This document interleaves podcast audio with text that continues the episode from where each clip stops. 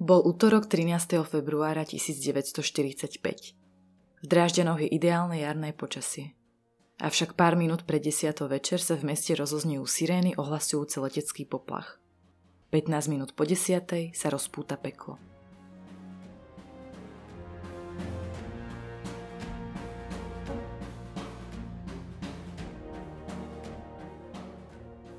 Zdravím všetkých poslucháčov podcastu História pre zaneprázdnených. Dnes si povieme o bombardovaní Drážďan.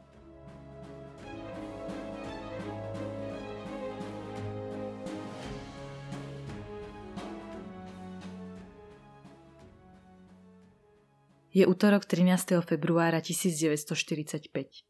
Do konca vojny zostáva štyridsaťdeväť dní. V Drážďanoch je ideálne jarné počasie.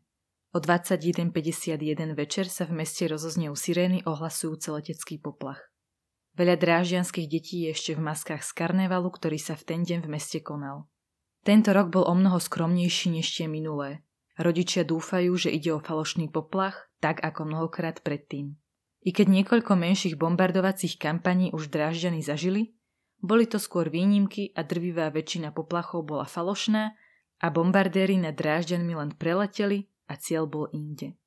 Rodiny sa pomaly presunú do pivníc, dobrá nálada ale pretrváva a mnohí vtipkujú. desať minút po zaznení sirén sa nad mestom bez akéhokoľvek odporu preženú lietadlá šesťstodvadsiatej siedmej perute er á ef. Vyčerpaná a takmer zlikvidovaná Luftwaffe oblasť nestrážila. Protilietadlové delostrelectvo bolo dávno demontované a odnesené do oblasti Porúria, prípadne kamsi na východný front. Lietadlá zhodia na mesto značkovacie svetlice. Nemci ich volajú vianočné stromčeky. Slúžili pre lepšiu navigáciu bombardérov. Označovali miesta, ktoré mali zničiť. trinásteho februára tisícdeväťstoštyridsaťpäť však bolo niečo inak. Mnohí z tých, ktorí sa ešte nachádzali na uliciach a len smerovali do ukrytov, zmeravili. Stromčeky nedopadli len na priemyselné časti mesta, ale aj do oblasti historického centra. Je to možné? Budú tentokrát spojenci naozaj bombardovať aj centrum mesta? O pár minút sa nad mestom otvorili bombovnice britských bombardérov Lancaster prvej vlny. Prvé bomby vypustili o dvadsaťdva štrnásť. Nálad na Drážďany sa začal.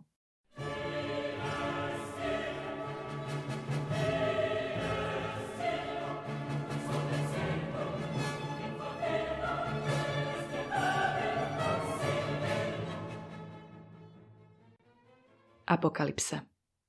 Nálet prvej vlny trval približne desať minút. Zúčastnilo sa o dvestoštyridsaťštyri bombardérov a na mesto zhodili takmer päťsto tón vysokoexplozívnych a tristosedemdesiatpäť tón zápalných bomb. O necelé tri hodiny sa nad mesto dostala druhá vlna bombardérov. Takto plánovaná druhá vlna je obzvlášť krutou záležitosťou. Vojenskí stratégovia totiž počítajú s tým, že tí, ktorí v krytoch a pivniciach prežili prvú vlnu, budú po dvoch hodinách vonku snažiť sa zachrániť svojich blízkych a uhasiť oheň. V tom im začnú nahla vypadať bomby druhej vlny. V Drážďanoch táto taktika fungovala obzvlášť dobre, jej obyvatelia totiž veľa náletov do tohto času nezažili a nevedeli celkom, ako sa správať. Čo bolo ešte horšie, dodávky elektriny vo väčšine mesta po prvom nálete nefungovali. A tak nefungovali ani sirény, ktoré by pred druhým náletom varovali. päťstodvadsaťdeväť Lancasterov druhej vlny, takmer dvojnásobne viac ako v tej prvej, zhodilo na mesto v priebehu pol hodiny vyše tisícosemsto tón bomb. Tie rozpútali apokalypsu. Ráno na druhý deň skazu dokončilo ďalších tristošestnásť bombardérov. Na trosky mesta zhodili ešte ďalších sedemstoosemdesiatdva tón výbušnín. Americké letectvo sa potom na ďalší deň, pätnásteho februára, vrátilo znova. Pôvodný cieľ bombardovania, Bulenova továre na výrobu syntetických palív pri Lipsku, bola pod mrakom a presné bombardovanie nebolo možné. Americké lietajúce pevnosti preto otočili svoj kurz na sekundárny cieľ Drážďany. K zemi padlo ďalších štyristošesťdesiatpäť tón smrteľného nákladu. Američania však už nebombardovali samotné centrum mesta. Na tom však nezáležalo. Po britskom nálete z neho takmer nič nezostalo. To, čo sa stalo v meste, sa dá ťažko nazvať inak než horor. Jeden z britských vojnových zajatcov, ktorý sa v tom čase nachádzal v Drážďanoch, spomínal, ako sa po nálete snažili hľadať preživších. V rozhovore pre bé bé cé hovoril o zážitku, v ktorom sa so svojím tímom sedem hodín snažil prekopať do protileteckého krytu pre tisíc ľudí v starom meste. Keď sa tam konečne dostali, nenašli telá ani kostry. Len zelenohnedú tekutinu, z ktorej trčali kosti. Ľudia sa v kryte uvarili. Oheň bol najväčším problémom. Horiace mesto bolo vidieť zo vzdialenosti sto kilometrov na zemi a osemsto kilometrov zo vzduchu. Dym bol všade. Peklo, ktoré na zemi rozpútali bombardéry, sa ťažko opisuje. Telá dospelých ľudí sa v dôsledku teploty scvrkli na približne meter vysoké veci, ktoré ľudské bytosti ani veľmi nepripomínali. Deti do troch rokov zmizli úplne. Doslova sa vyparili.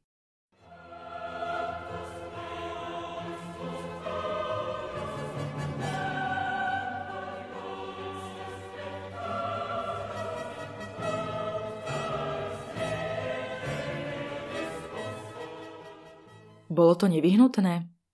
Debata o nevyhnutnosti bombardovacích kampaní a bombardovanie Drážďan zvlášť je dodnes intenzívna a silne emocionálna. Bombardovacie kampane ako také vyšli Britániu draho. Vyše päťdesiatpäť tisíc zo stodvadsaťpäť tisíc britských letcov sa nevrátilo. Mnohí historici dodnes tvrdia, že to bolo zbytočné a že efekt na nemecké hospodárstvo nebol tak výrazný. Sami nacisti však boli iného názoru. Minister zbrojenia Albert Speer v januári devätnásťstoštyridsaťpäť vypočítal, že rok predtým spôsobilo spojenecké bombardovanie pokles výroby tankov o tridsaťpäť percent. Nemecké hospodárstvo vyrobilo o tridsaťjeden percent menej lietadiel a o štyridsaťdva percent menej nákladných aut. Posledný januárový deň roku devätnásťstoštyridsaťpäť napísal Speer Hitlerovi memorandum, v ktorého závere vyhlásil. Citujem. Vojna v oblasti priemyslu a zbrojenia sa skončila. Koniec citátu. Britský historik Richard Overy k tomu dodáva a zdôrazňuje, že okrem priamych škôd na výrobe zbraní treba zobrať do úvahy i to, že bombardovacia ofenzíva nútila nemeckú ekonomiku investovať značné prostriedky na protileteckú obranu. Tie potom chýbali na fronte. Napríklad protilietadlové diela predstavovali v roku devätnásťstoštyridsaťštyri celú tretinu nacistickej výroby diel. Protiletecká munícia tvorila dvadsať percent výroby. Pri protileteckej obrane a pri odstraňovaní škôd pracovalo viac ako dva milióny Nemcov, ktorí potom logicky chýbali inde. No vráťme sa späť k Drážďanom. Prečo Briti vôbec bombardovali toto podľa mnohých najkrajšie mesto vtedajšej Európy, plné historických a kultúrnych pamiatok a množstvo nevinných civilistov jednak spomedzi obyvateľov mesta samotného a jednak utečencov z východu, utekajúc pred pomstichtivou Červenou armádou? To, či bolo bombardovanie oprávnené, odôvodnené alebo morálne v poriadku, nechám na vás. Existuje množstvo pohľadov a veľmi záleží na tom, z akého prostredia ten, kto udalosť hodnotí, pochádza. Aj tak však musíme byť opatrní. Bombardovanie Drážďan často využívajú popierači holokaustu, najznámejší prípad je britský spisovateľ David Irving a pronacistickí publicisti, ktorí sa snažia vytvoriť morálny ekvivalent medzi nacistickými zločinmi a spojeneckým bombardovaním. V súvislosti s náletom na Drážďany písal napríklad Irving o dvestotisíc mŕtvych civilistoch. Vychádzal pritom prekvapivo z údajov nacistického ministerstva propagandy. Toto číslo si pravdepodobne vymyslel samotný Josef Goebbels a jeho ministerstvo publikovalo pár dní po nálete. Je to absurdne prehnané číslo. V skutočnosti zomrelo pri nálete oveľa menej ľudí. Oficiálna komisia nemeckých historikov publikovala v roku dvetisícdesať výsledky svojho dlhoročného výskumu, podľa ktorého bol počet obetí náletu medzi osemnásť až dvadsaťpäť tisíc ľudí. Je to obrovské, nepredstaviteľné číslo a bolestivá tragédia. Nie je to však dvestotisíc. A nie je to nejakým spôsobom porovnateľné so zverstvami systematického a priemyselného vyvražďovania holokaustu.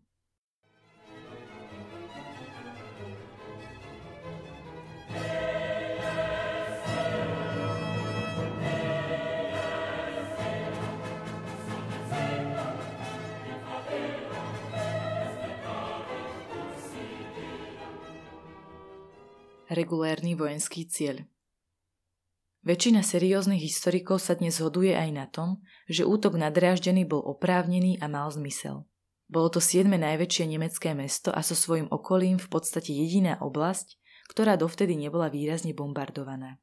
Podľa údajov najvyššieho velenia nemeckej armády sa v Drážďanoch a ich širokom okolí nachádzalo stodvadsaťsedem stredných a veľkých podnikov a tovární, ktoré intenzívne vyrábali pre vojenský priemysel. Od zimy devätnásťstoštyridsaťštyri sa stal okruh okolo Drážďan jedným z najobľúbenejších miest pre sústredenie nacistickej výroby.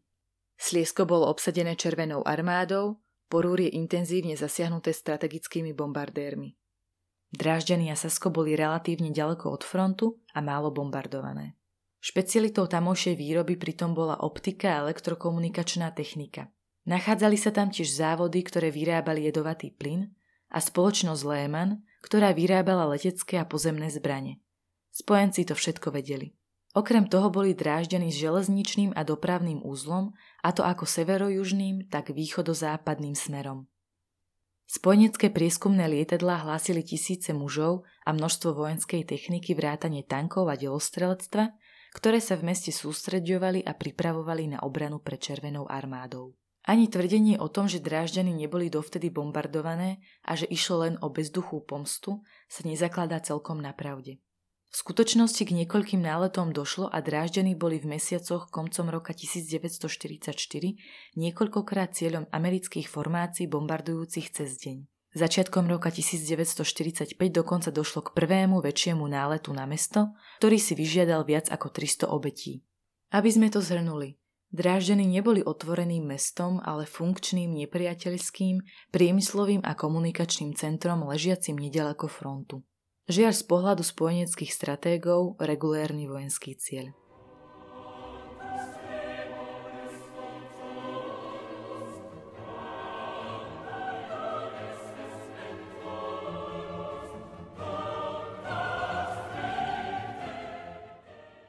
Nemorálny útok a vojnový zločin. Útok na Drážďany pravdepodobne nebol nezmyselný. Hoci aj tu sa objavia hlasy, ktoré tvrdia opak. Ako upozornil nemecký historik Zonke Neutzl, je v podstate nemožné nájsť v nemeckých archívoch akýkoľvek dokument, ktorý by potvrdzoval, že bombardovanie Drážďan malo nejaký efekt na nemeckú vojnovú výrobu.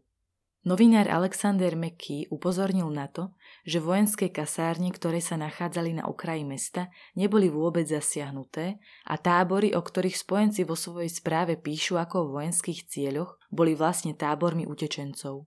To ale vieme dnes. Britské bombardovacie velenie tieto informácie vo februári devätnásťstoštyridsaťpäť nemalo. Nemecká ofenzíva v Ardenách z konca roku devätnásťstoštyridsaťštyri ukončila spojenecké nádeje, že vojna sa rýchlo skončí. Nacizmus bolo ešte stále treba poraziť. A to platilo aj pre február devätnásťstoštyridsaťpäť. Podľa údajov spojeneckých tajných služieb mali byť Drážďany navyše bránené, čo v očiach stratégov len potvrdzovalo ich dôležitosť. Podľa americkej správy vypracovanej po vojne na podneť generála Georgea Marshalla o bombardovanie dokonca žiadali predstavitelia Sovietskeho zväzu. Bombardovanie malo zabrániť možnej nemeckej protiofenzíve, prípadne strategickému ústupu a reorganizovaniu obrany v meste. Podľa správy inej americkej komisie z roku devätnásťstopäťdesiattri bol útok vojensky nevyhnutný a oprávnený. Do istej miery však bolo bombardovanie prehnané, i keď výsledná skaza zrejme nebola zámerom spojencov. Drážďany dopadli tak strašne z niekoľkých dôvodov. Napríklad neočakávane dobré počasie, vďaka ktorému sa oheň rýchlo šíril, v meste nečakane neexistoval žiaden odpor či obrana, obyvatelia mesta nemali skúsenosti s bombardovaním a nacistické velenie katastrofálne zanedbalo protileteckú obranu i systém úkrytov. Bol to nálet, ktorý sa stal strašidelným úspechom. Nazývať horor, ktorý rozputali spojenecké bombardéry nemorálnym, je v istom zmysle oprávnené. Nešlo však o vojnový zločin. Nikto nebol v tejto súvislosti nikdy obvinený. Tu sa však tiež ozývajú hlasy z opačného tábora. A nie sú to len hlasy šarlatánov snažiacich sa ospravedlniť zločiny nacizmu. Aj niektorí seriózni a uznávaní bádatelia, historici a žurnalisti hovoria otvorene o vojnovom zločine. Argumenty proti tomu vychádzajú z faktu, že vojenské konvencie dovolujú akúkoľvek ničivú taktiku proti pevnosti a ľuďom v nej. Vojnový zločin to preto byť nemôže.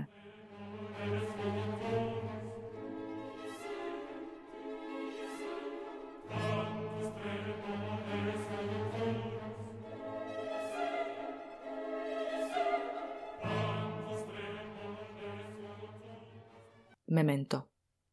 V diskusiách sa často vyskytne otázka, prečo bombardovali Briti práve historické centrum mesta a prečo nie iba vojenské a priemyselné ciele. Odpoveď je kruto pragmatická. Briti sa to naučili od nacistov. Keď Luftwaffe v podstate zrovnala so zemou Coventry, britské velenie urobilo dôkladnú analýzu náletu a jeho dôsledkov. Okrem iného z nej vyplýva jedna zásadná vec. Opraviť či znovu postaviť priemyselné podniky, továrne a obnoviť vojenskú výrobu nie je tak zložité. Továrne môžete umiestniť pod zem či premiestniť. Čo bolo omnoho zložitejšie, bolo obnovenie takého komplikovaného systému, akým bol systém kanalizácie, elektrickej a komunikačnej služby. Sieť je mnohokrát kľukatá a zložitá, ťažká na opravy a nad rozdiel od tovární pod zemou tiež ľahko zničiteľná. A srdcom tejto siete, miestom, kde je najzložitejšia a kde sa pre zástavbu zložitejšie opravuje, je centrum mesta s veľkou hustotou osídlenia. To boli poznatky, ktoré Briti získali z trosie Coventry. A to boli poznatky, ktoré potom aplikovali na Nemecko. Preto útočili na centrum mesta. Kruto, pragmaticky, bez ohľadu na straty civilného obyvateľstva. Rovnako ako všetky bojujúce strany vo všetkých konfliktoch. V tomto zmysle bol nálet nadrážďaný rutinou, ktorú spojenci praktizovali dlho a ktorú sa naučili od Nemcov. Nálet bol uskutočnený až prekvapivo efektívne a precízne a mal zničujúce následky. Bolo to však už pre zmienené dôvody. Samotnou silou a vykonaním nebol ničím zvláštnym. Pri pohľade do archívov a na plány bombardovacieho veliteľstva je celkom zrejmé, že Drážďany sa ničím nevymýkajú bežnému bombardovaciemu štandardu. Takýchto, dokonca takmer úplne identických náletov vykonala er á ef desiatky. Nemecká Luftwaffe zlikvidovala britské Coventry, približne štyridsať tisíc ľudí zahynulo pri systematickom bombardovaní Stalingradu, ktoré sa začalo náletom približne tisícky bombardérov v auguste devätnásťstoštyridsaťdva, a pokračovalo nepretržite štyridsať dní. Masívny nálet spojencov na Hamburg v júli devätnásťstoštyridsaťtri vyvolal štyristošesťdesiat metrov vysoké ohňové tornádo a zanechal za sebou viac ako štyridsať tisíc mŕtvych. Aj keď sa o ňom nehovorí toľko ako o Drážďanoch, bol omnoho ničivejší. Výsledok je však rovnaký. V každej vojne, bez ohľadu na súperiace strany, vždy zomierajú nevinní. Napriek tomu, že Drážďany boli legitímnym cieľom útoku, mala by pre nás skutočnosť, že také nádherné mesto bolo takmer rozdrvené na prach, fungovať ako memento, ako varovanie a výstraha pred extrémami. Drážďany, Hamburg, Coventry, Stalingrad a ďalšie desiatky, ak nie stovky vybombardovaných európskych miest sú desivým svedectvom toho, čo si navzájom dokážu urobiť civilizovaní ľudia v extrémnych podmienkach vojny a nenávistnej propagandy. Na znak toho, že si tieto skutočnosti Briti a Nemci uvedomujú, sú Drážďany a Coventry od roku devätnásťstopäťdesiatšesť partnerskými mestami.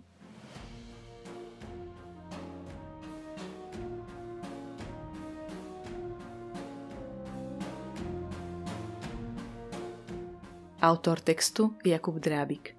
Nahovorila Viktória Rigová, na príprave podcastu sa podieľal Vladimír Kopan. Podcast vznikol vďaka spolupráci občianskeho združenia Herodotos a Histórie webu.